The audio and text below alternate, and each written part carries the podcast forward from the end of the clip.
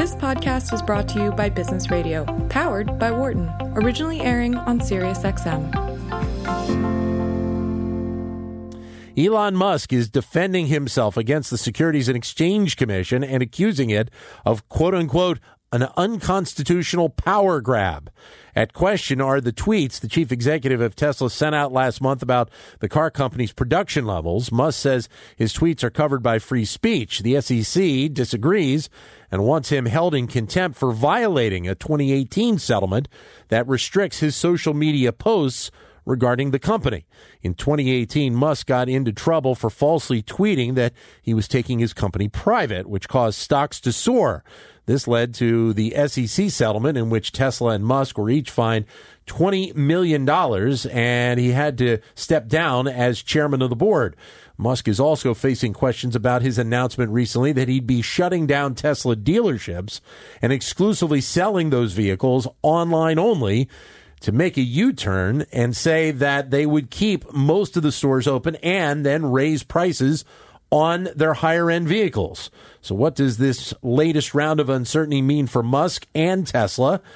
John Paul MacDuffie, management professor here at the Wharton School and director of the program on vehicle Mo- and mobility innovation at the Mack Institute for Innovation Management, joining me here in studio. Charles Elson, director of the Weinberg Center for Corporate Governance at the University of Delaware, joining us on the phone as well.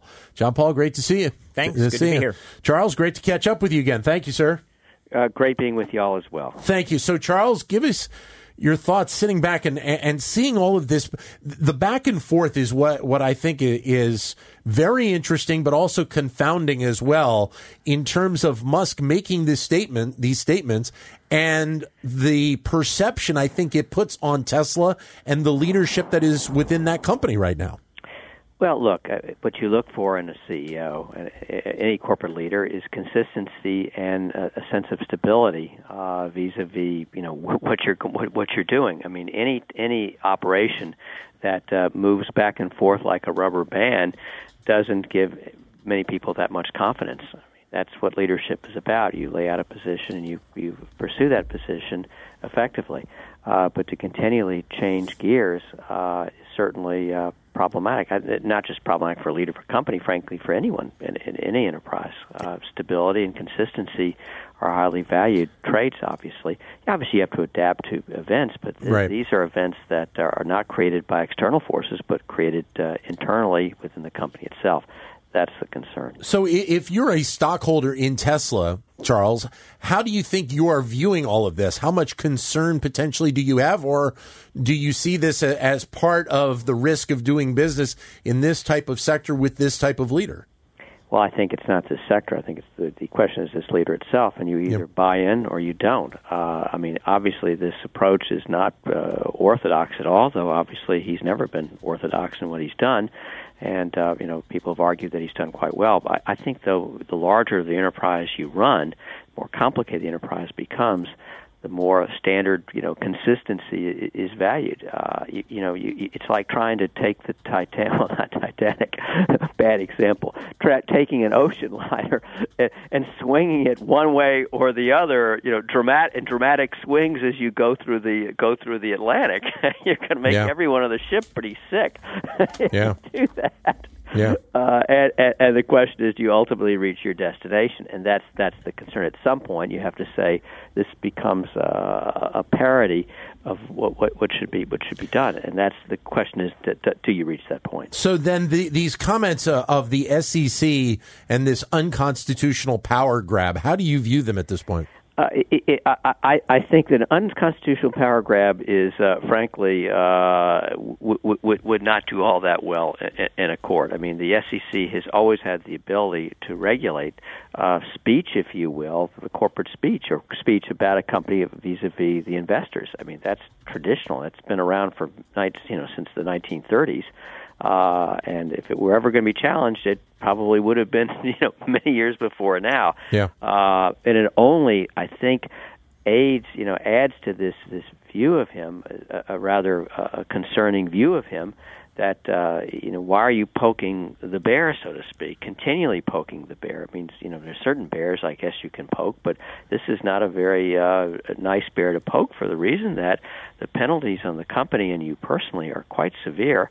Uh, and frankly, the whole point of the SEC is to protect investors. It's the idea is to full and fair disclosure to in, investors. And when you question that paradigm, well, no, uh, I don't have to make the kind of disclosures that they wish. Right. That you're really running against a a, a very uh, a, an important societal norm that people, when they buy and sell stock, trade in stock, ought to have all the uh, legitimate, honest information before them. And with by challenging it in this way, uh, I think you're really you're you're put, pitting yourself against a a giant tide of uh, not only public opinion but almost public mores.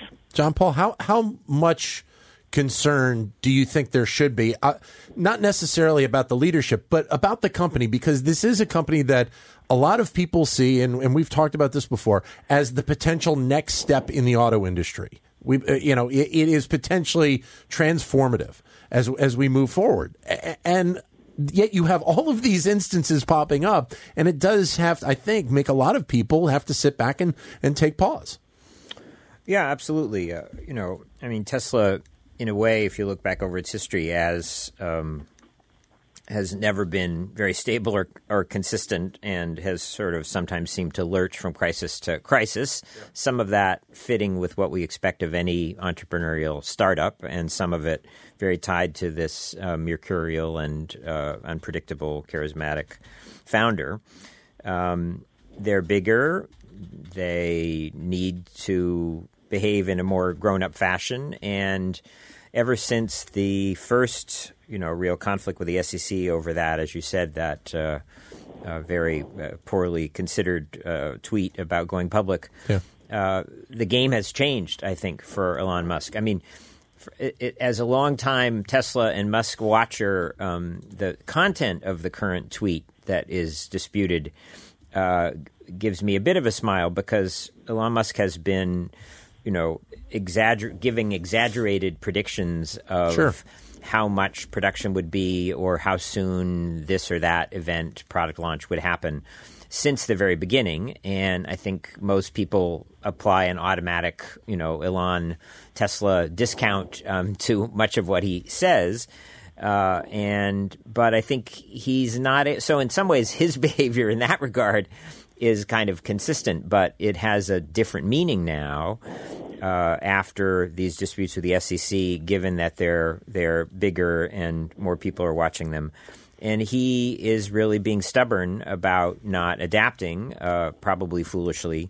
Again, poking the bear, I think, uh, is a huge distraction from the many issues which are legitimate business issues, which Tesla needs to overcome if they're going to succeed. And we'll probably talk about some of those, like the dealerships. But I, yeah. I, I also wonder, like, why fight with the SEC at this moment when you've got all these other things that you've got to focus on? Well, and let's touch on that for a second because, as you mentioned, we we hear a story come out that the dealerships that Tesla have are going to close and they're going to go to an online only sales format for all of their vehicles. Agree with it, disagree with whatever. That information is put out.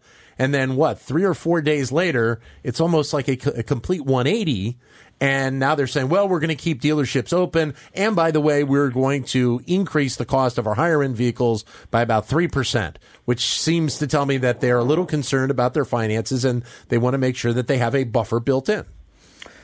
Yes. I mean, I think it's again the sort of erratic and inconsistent. You know, you say something before you've really thought it through or investigated it all. I mean, clearly with the dealerships, as far as uh, we can tell from the outside, the big thing that changed was uh, he announced they're going to close the dealerships, and all these landlords that hold these multi-year leases on these dealerships said, hey, wait a minute, you still got to pay that rent till the end of the lease. And yeah. suddenly, oh, maybe we won't close them quite as soon. Uh, I, I, think it was that as much as rethinking the what they want to do with dealerships. I mean, Elon Musk has wanted to sell Teslas online from the very start. Right. U.S. franchise laws make that very difficult to do.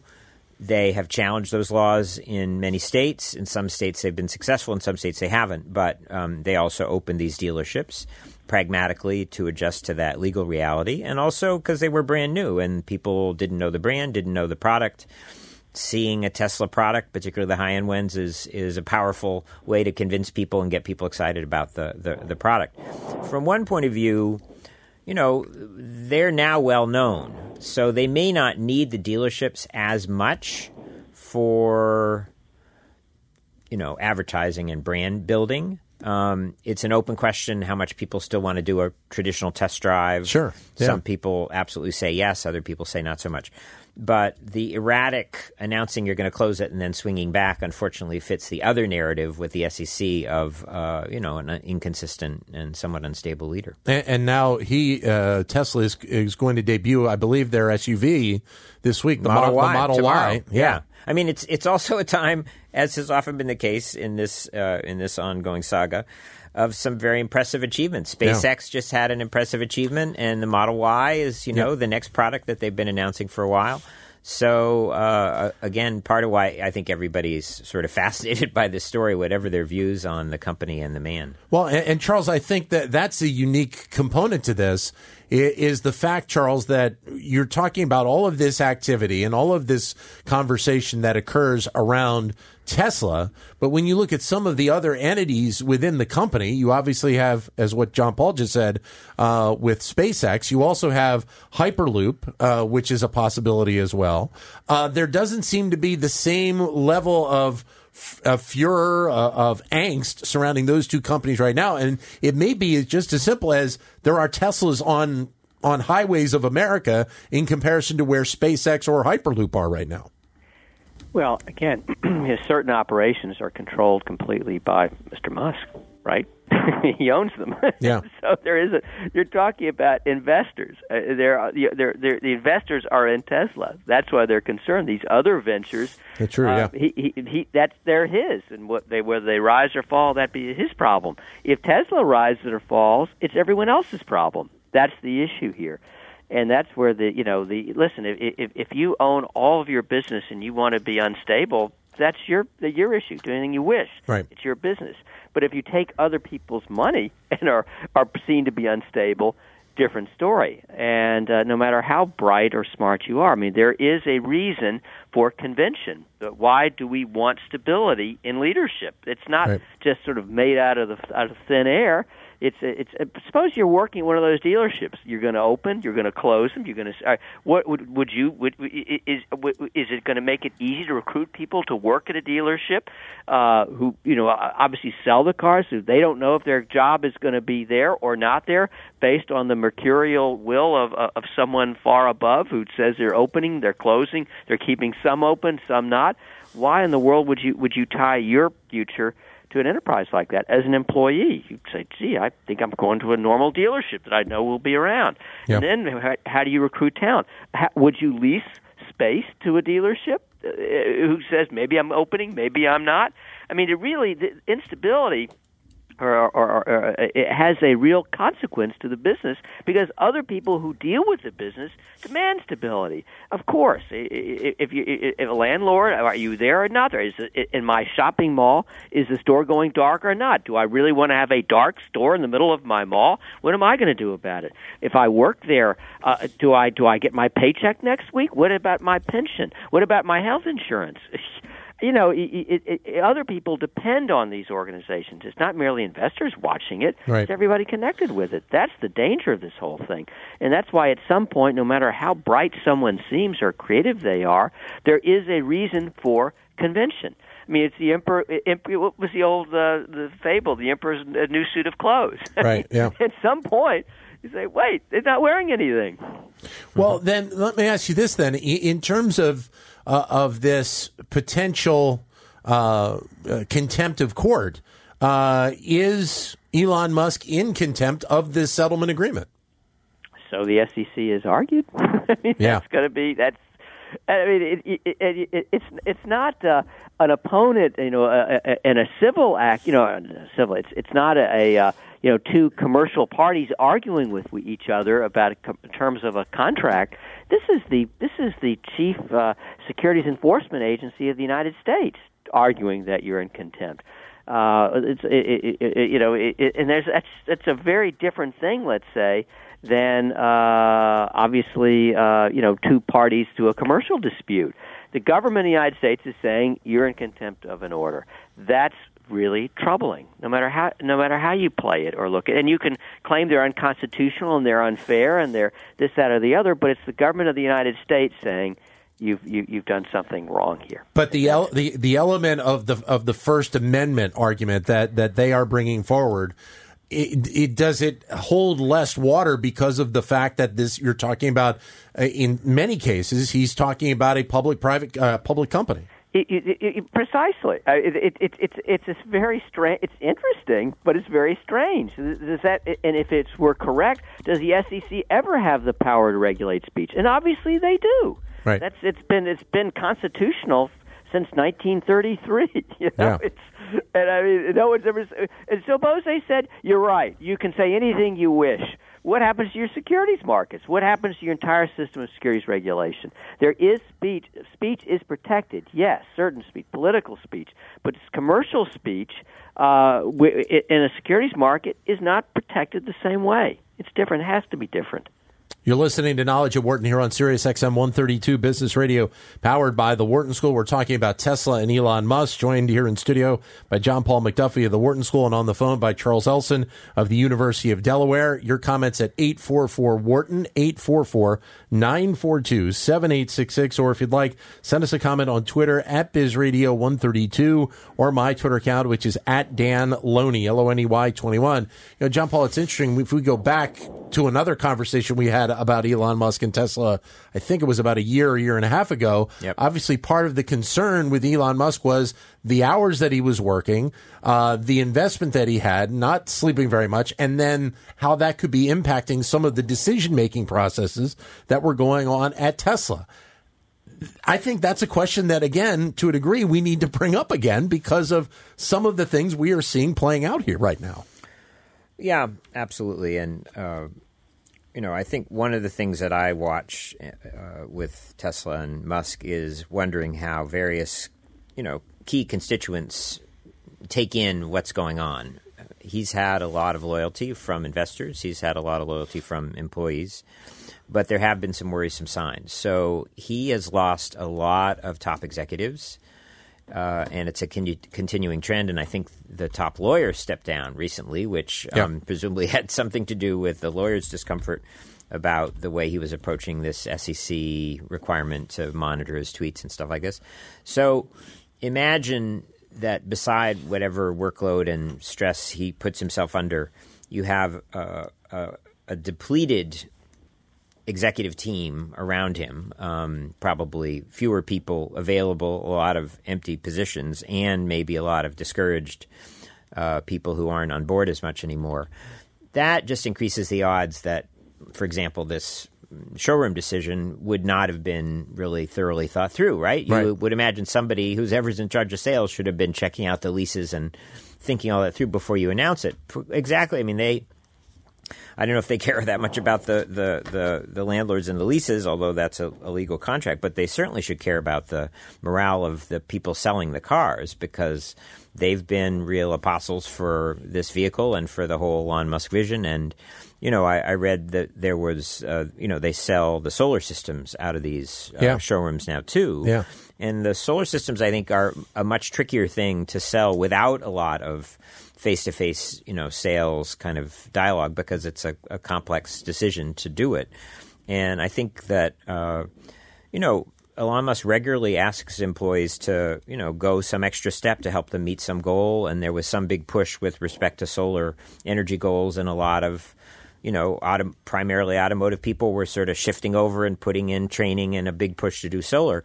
And so he needs that from them. He needs them to to really be completely uh, on board and willing to go that extra mile. And I think if he starts to lose them, just the way if he starts to lose investor confidence, yeah. um, those would be really severe impediments for well, him. The the other interesting thing uh, about Tesla right now, and to a degree, they're right in the same uh, boat as the autonomous vehicle industry in this regard, is that every time there is any bit of news, positive or negative, about the company, it is obviously, and this is also again part of the the news cycle that we live in these days. Yep. But it is reported on it excessively at times. It's very important to report on a lot of these stories, but like the fact that and I will bring this up only because I just recently saw this that there was a car crash in in Danville, California this morning and it was a Tesla. Yeah. And you know, how many times does a car crash make news? It obviously does, but when it's Tesla,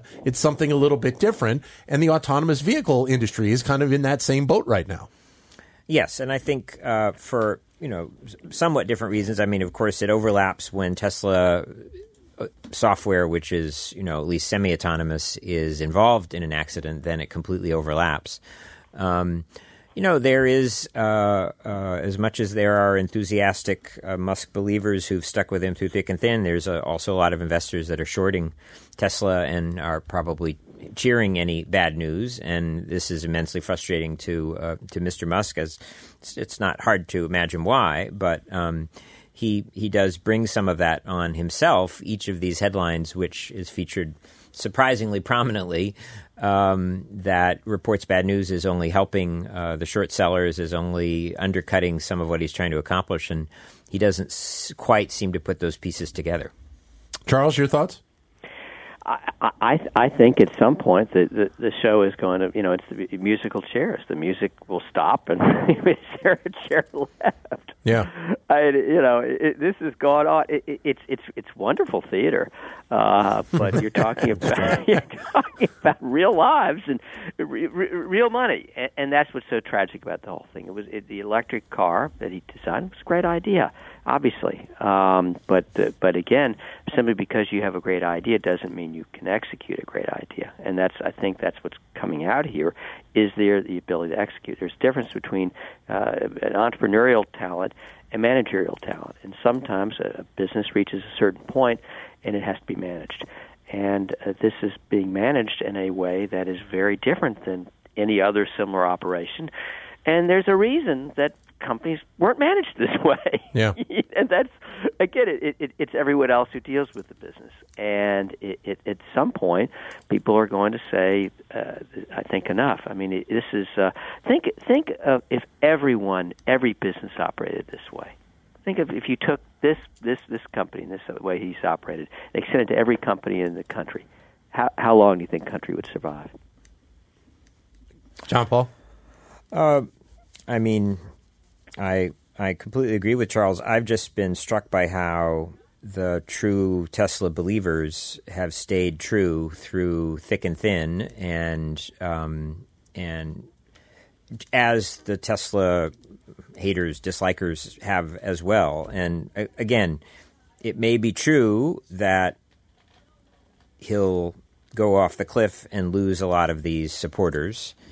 Um, and who knows? You know, it's uh, some people talk about uh, story investors or narrative investors, people who aren't really following so much the ups and downs of the business and the stock, but they have really bought powerfully into the the narrative, the story that the company, the entrepreneur, the founder is selling. Mm-hmm. And um, in that regard, you know, you can look around and see a world in which Volkswagen today announced that instead of releasing 50 electric models in the next few years they're going to release 70. Yeah. Um, I mean, the electric vehicle, at least from the supply side of companies agreeing to make them, uh, is seems to be a reality in the world. The consumer demand isn't isn't there by any means yet, but uh, and that's part of Mr. Musk's vision. And some people would say if Tesla didn't exist, none of that would would have happened. So, you know, the people who believe in that future are looking not only at Tesla's troubles, but also at uh, you know that sort of the progress of that vision in, in the broader world. I will say, you know, I'm somebody who's studied uh, automotive manufacturing a lot, and I definitely felt that the question of Model Three production and whether they could actually get better at production from a volume and productivity and quality point of view was a huge stretch for them.